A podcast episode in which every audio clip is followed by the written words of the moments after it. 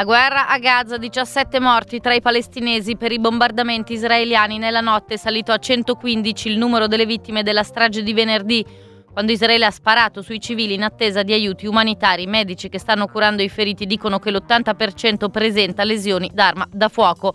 ONU e comunità internazionale chiedono un'inchiesta indipendente. Gli Stati Uniti intanto annunciano l'invio di aiuti. Lanceranno 50.000 razioni di cibo sulla striscia con aerei militari la crisi alimentare è sempre più grave secondo l'OMS. In pochi giorni 10 bambini sono morti di fame e di sete. Chico Forti tornerà in Italia, ha firmato ieri sera il via libera all'estradizione dagli Stati Uniti dove da 24 anni è all'ergastolo in un carcere di massima sicurezza l'annuncio di Giorgia Meloni da Washington prima del colloquio con Joe Biden. Pisa e Firenze, studenti di nuovo in piazza, il Dipartimento di Pubblica Sicurezza promette una gestione oculata e discreta dopo quella della scorsa settimana che ha portato perfino il Presidente della Repubblica a intervenire a difesa dei ragazzi. Partito Socialista Europeo congresso a Roma, atteso oggi l'annuncio del candidato del gruppo alle europee sarà il lussemburghese Nicola Schmidt.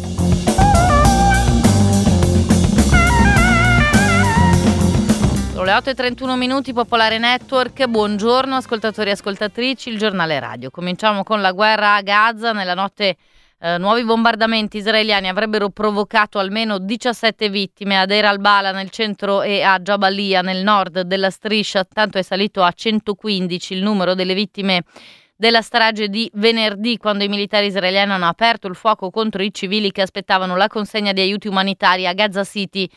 Tutto questo mentre cresce la pressione internazionale su Tel Aviv per un cessate il fuoco. Vediamo gli aggiornamenti in studio con Sara Milanese. Diana, buongiorno. Eh, era stato annunciato già ieri sera, ora arriva la conferma da parte del Ministero della Sanità di Gaza che ha recuperato i corpi di altri tre palestinesi uccisi venerdì. Il numero di vittime accertate sale quindi, come dicevi, a 115. I medici dell'ospedale di Al-Adwa, che ha accolto una parte dei 760 feriti della strage, i medici dichiarano che l'80% eh, di questi eh, pazienti presenta lesioni d'arma da fuoco e il dato è confermato anche dai delegati dell'ONU che hanno visitato la struttura. Ricordiamo che Israele ha respinto la responsabilità delle morti perché sostiene che molte delle vittime sono rimaste uccise nella calca o travolte dai camion. La strage di venerdì è stata condannata dalla comunità internazionale che chiede un'inchiesta indipendente. In questo contesto non è chiaro come stiano procedendo i negoziati tra le parti.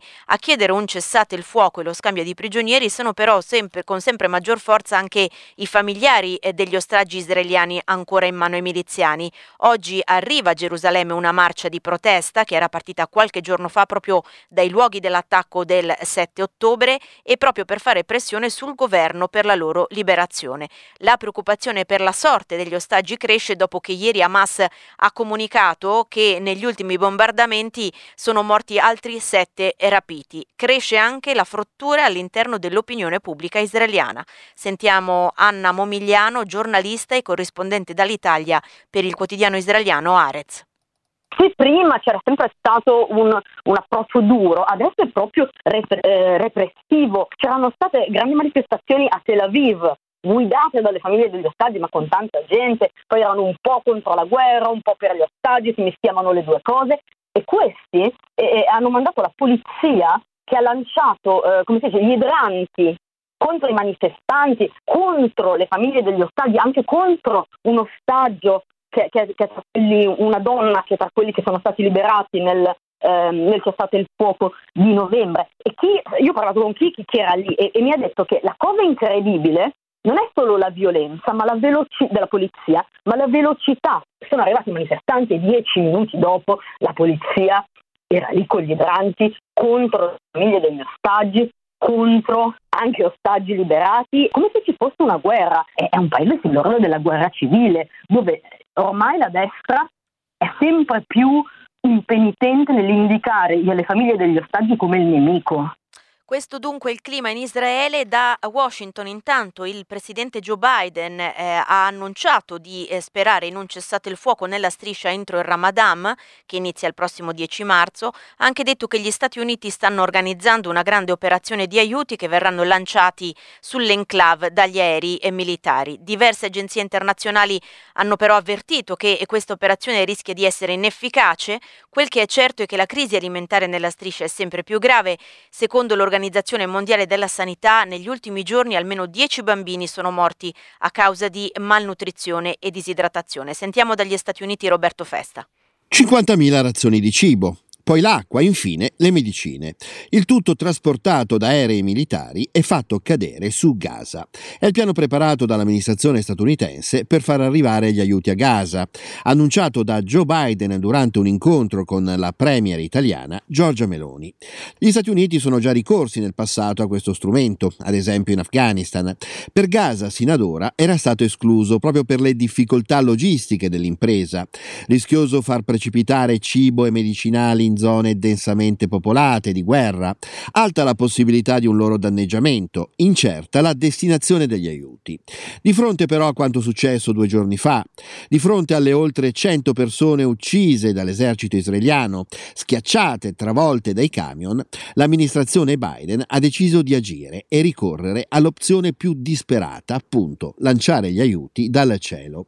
John Kirby del Consiglio della Sicurezza Nazionale ha annunciato che gli Stati Uniti lavorano anche alla creazione di un porto temporaneo a Gaza, dove far attraccare le navi umanitarie. Quanto al massacro attorno ai convogli, per ora Washington non prende posizione, ma proprio Kirby in conferenza stampa si è dimostrato molto freddo nei confronti della versione israeliana. Non siamo in grado di confermare la versione dell'esercito israeliano, secondo cui molti sarebbero morti per schiacciamento, ha detto Kirby. L'episodio sembra però rappresentare per Washington un possibile punto di non ritorno, tale da ammorbidire le posizioni sia di Israele sia di Hamas e portare quindi ad un'intesa sulla tregua. Da New York, Lina allo studio. Negli Stati Uniti si trova, si trovava fino a ieri sera Giorgia Meloni, ha incontrato allo studio ovale Joe Biden, in quella sede eh, subito prima del colloquio col presidente statunitense ha annunciato che Chico Forti, imprenditore trentino in carcere da 24 anni negli Stati Uniti, tornerà in Italia. Forti sta scontando un ergastolo senza condizionale in un carcere di massima sicurezza della Florida. Si è sempre proclamato innocente. L'autorizzazione all'estradizione è stata firmata ieri.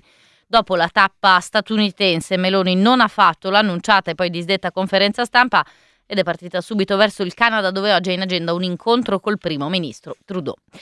Si svolgerà oggi a Roma il congresso del Partito Socialista Europeo, ospitato nella capitale dal PD. Già ieri si sono svolti incontri bilaterali tra i rappresentanti già arrivati in città. Oggi dovrebbero essere presentati ufficialmente il manifesto verso le elezioni europee di giugno e il nome del candidato eh, del gruppo, che sarà quello del lussemburghese Nicolas Schmidt. Sentiamo da Roma Anna Bredice.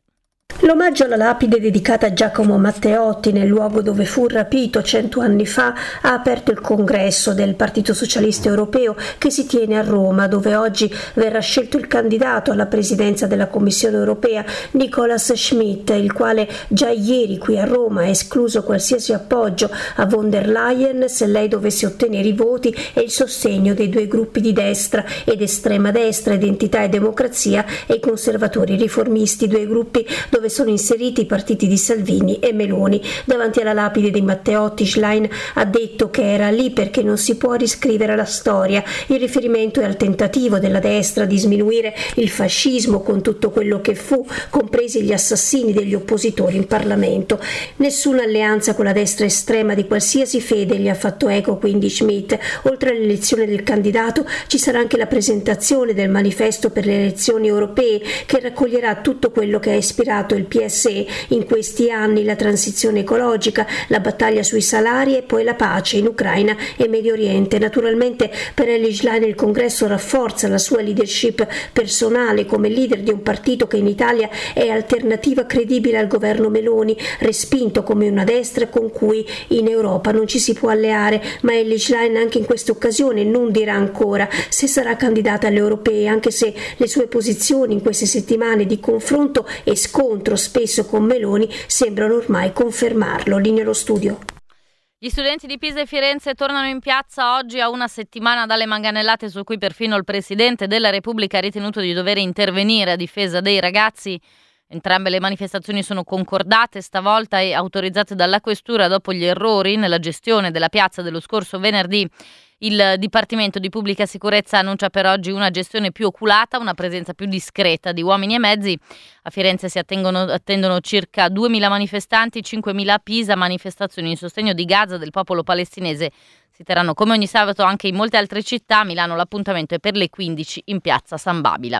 Il dibattito sull'inclusione e l'integrazione a scuola, il ministro Valditara ha corretto il tiro dopo che avevano fatto discutere e molto alcune sue dichiarazioni sulla possibilità di creare percorsi separati all'interno degli istituti per ragazzi con background migratorio o comunque con competenze di lingua italiana non sufficienti. Il ministro ha detto di essere stato travisato, i sindacati chiedono comunque risorse, stabilizzazione del personale e riconoscimento delle esperienze virtuose in questo campo.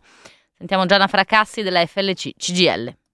Il ministro ormai annuncia le sue riforme attraverso interviste e non va bene perché già questo ci dice quanto sia in qualche modo demagogica, no? Sembra quasi un'operazione finalizzata alla raccolta del consenso e non all'apertura di una discussione seria su un problema che esiste, cioè quello dell'ampliamento dell'offerta formativa e del rafforzamento di tutti quegli strumenti che possono garantire maggiore inclusione. No, lui non fa questo, butta la là una proposta facendo riferimento a modelli che sono lontanissimi dal modello italiano, che è plasmato su un'idea di inclusione sia degli alunni migranti ovviamente, da questo punto di vista la storia del nostro paese e della scuola del nostro paese ci dice molto, così come lo stesso vale per l'inclusione con i bambini con disabilità, cioè invece di esaltare tra virgolette il modello italiano, no? andiamo a scegliere dei modelli che invece hanno fatto delle differenze e dell'esclusione una caratteristica, cioè io trovo che sia una proposta che non abbia niente a che vedere con la storia pedagogica della scuola italiana. Adesso andiamo in Ucraina. Nella notte c'è stato un attacco di droni russi che ha colpito un condominio e causato almeno due vittime a Odessa. Sette persone sono ancora disperse, ci sono anche una decina di feriti. Diversi edifici in città sono rimasti danneggiati. I missili russi hanno causato un morto anche a Kupiansk, nella regione di Kharkiv. In Russia, nella giornata di ieri, invece, sono 128 le persone fermate o arrestate per avere partecipato ai funerali di Alexei Navalny a Mosca o ad altre manifestazioni in memoria dell'oppositore morto in carcere. A dirlo è l'ONG per la difesa dei diritti umani OVD Info. Gli arresti sono registrati in 19 diverse città del paese. Ieri migliaia hanno partecipato ai funerali di Navalny al grido di Russia libera e no alla guerra. In Iran è iniziato lo spoglio delle elezioni legislative che si sono svolte ieri. La chiusura dei seggi, inizialmente prevista per le 18 ora locale, è stata spostata nel corso della giornata via via fino alla mezzanotte. Si guarda all'affluenza per misurare il grado di dissenso interno al regime. A Teheran avrebbe votato appena il 15% degli aventi diritto e anche alla nuova composizione del Consiglio degli esperti, che è l'organo che esprime la guida suprema. Sentiamo Farian Sabai. Si sono concluse in Iran le elezioni parlamentari dell'Assemblea degli esperti con lo spoglio dei voti iniziato in tutti i 59.000 seggi. Per dare l'impressione che l'affluenza fosse alta, ieri sera il Ministero degli Interni ha prorogato l'apertura dei seggi per ben tre volte. Dovevano chiudere alle 18, ma l'apertura è stata prorogata alle 20, alle 22 e a mezzanotte. L'agenzia IRNA ha citato fonti non ufficiali secondo cui alle elezioni avrebbero partecipato 25 milioni di persone, il 41% degli oltre 61 milioni di aventi diritto. 41% è un minimo storico. Gli attivisti stimano invece la partecipazione al voto intorno al 30% e a Teheran al 15%. Poco fa il portavoce del Consiglio dei Guardiani ha dichiarato alla TV di Stato che i resoconti ufficiali sui risultati elettorali sulla partecipazione popolare verranno resi noti nella giornata di oggi quando finirà lo spoglio. Intanto sappiamo che il presidente Ibrahim Raisi, unico candidato del Khorasan meridionale, è stato stato eletto all'Assemblea degli esperti, ovvero in quell'organo che sarà in carica per i prossimi otto anni e sarà incaricato di eleggere il prossimo leader supremo, il successore dell'Ayatollah Khamenei. Per Popolare Network, Farian Sabai. Ospitare gli artisti iraniani dissidenti che si oppongono al regime di Teheran è questa la nuova richiesta che arriva alla Biennale d'arte di Venezia dalle organizzazioni che in un primo momento avevano chiesto di escludere il padiglione ufficiale dell'Iran dalla manifestazione. Sentiamo il servizio di Tiziana Ricci.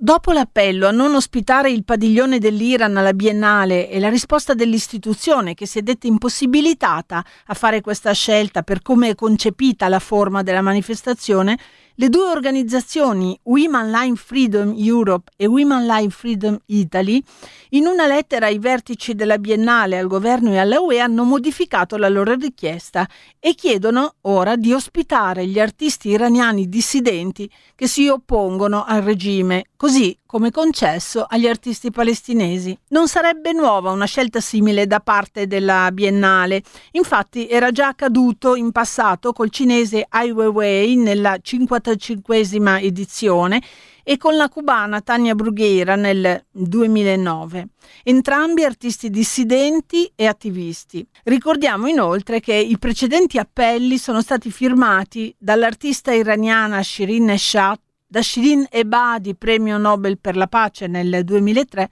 e tra i tanti personaggi del mondo della cultura, da Marco Bellocchio e da Nanni Moretti.